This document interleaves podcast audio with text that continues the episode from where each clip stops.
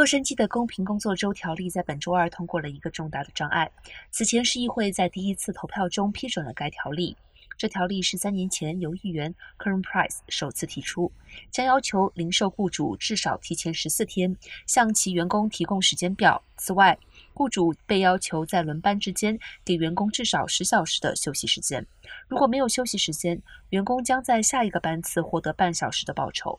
Price 表示，这个法令可能会影响到在洛杉矶大型的零售商工作大约七万名员工。它适用于全球员工超过三百人的零售商。